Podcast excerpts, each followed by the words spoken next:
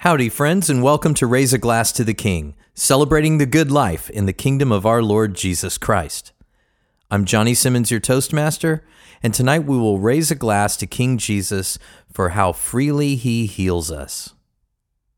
I was reading in John 5 today, not the guitarist, and, and uh, it's the tale of the man who was uh, lame and laying by the pool in Bethesda, and he could never get down in the water in time to get healed. Our Lord sees that and just tells him to get up and take his mat, and he is healed. This shows a lot of different things, but first of all, look at the ease with which our Savior just goes about healing. The miracle that the Lord was blessing people with at the pool was limited to only those who could get in. It was, as it were, kind of veiled.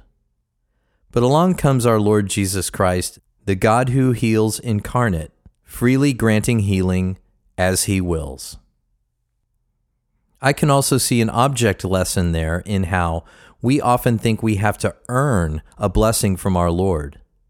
This man was convinced he would never be healed unless he somehow managed to get in or somebody performed that work for him. And our Lord comes and shows it doesn't depend on works, it depends on Him.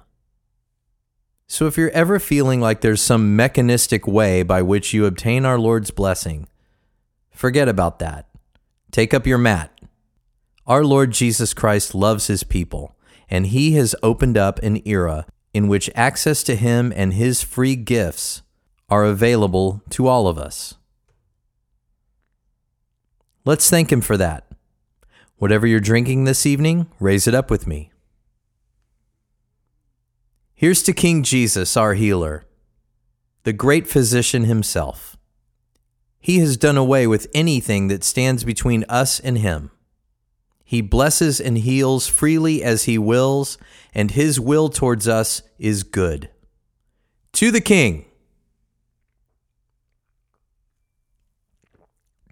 Ah, glorious.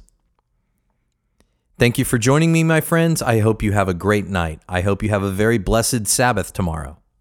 Please do all the podcast things and all the social media things, sing our theme song, and drink Christianly.